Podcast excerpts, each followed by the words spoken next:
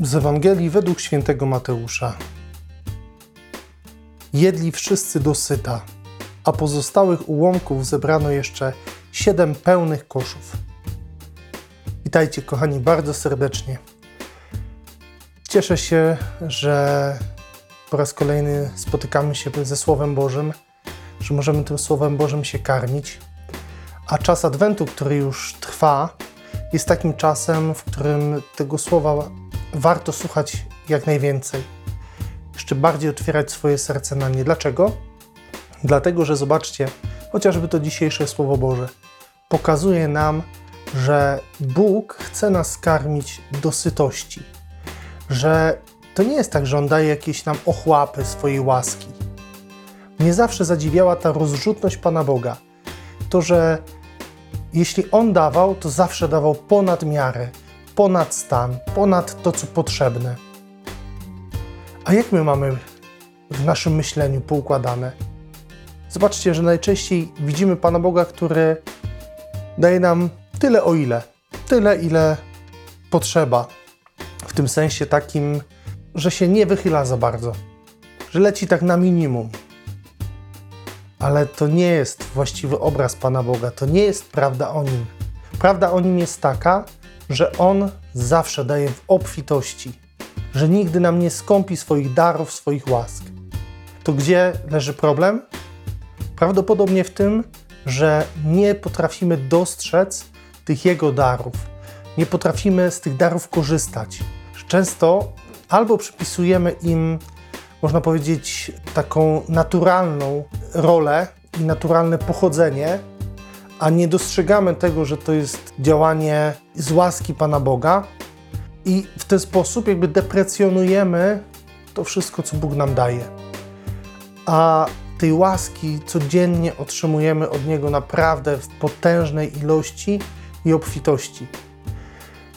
Wystarczy popatrzeć, kim jesteś, jak zostałeś stworzony, stworzona, jak Cię Pan Bóg wyposażył, w jakie dary, co jest w Twoim życiu mocne, czym Bóg pozwala Ci służyć innym.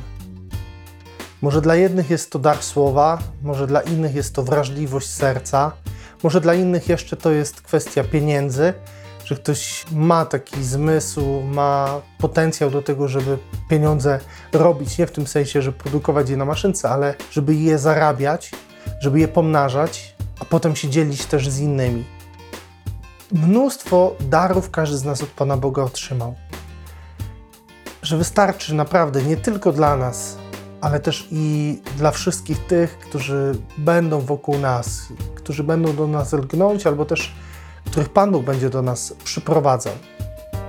Kochani, takie zadanie na początek Adwentu. Pomyśl, w co wyposażył Cię Pan Bóg.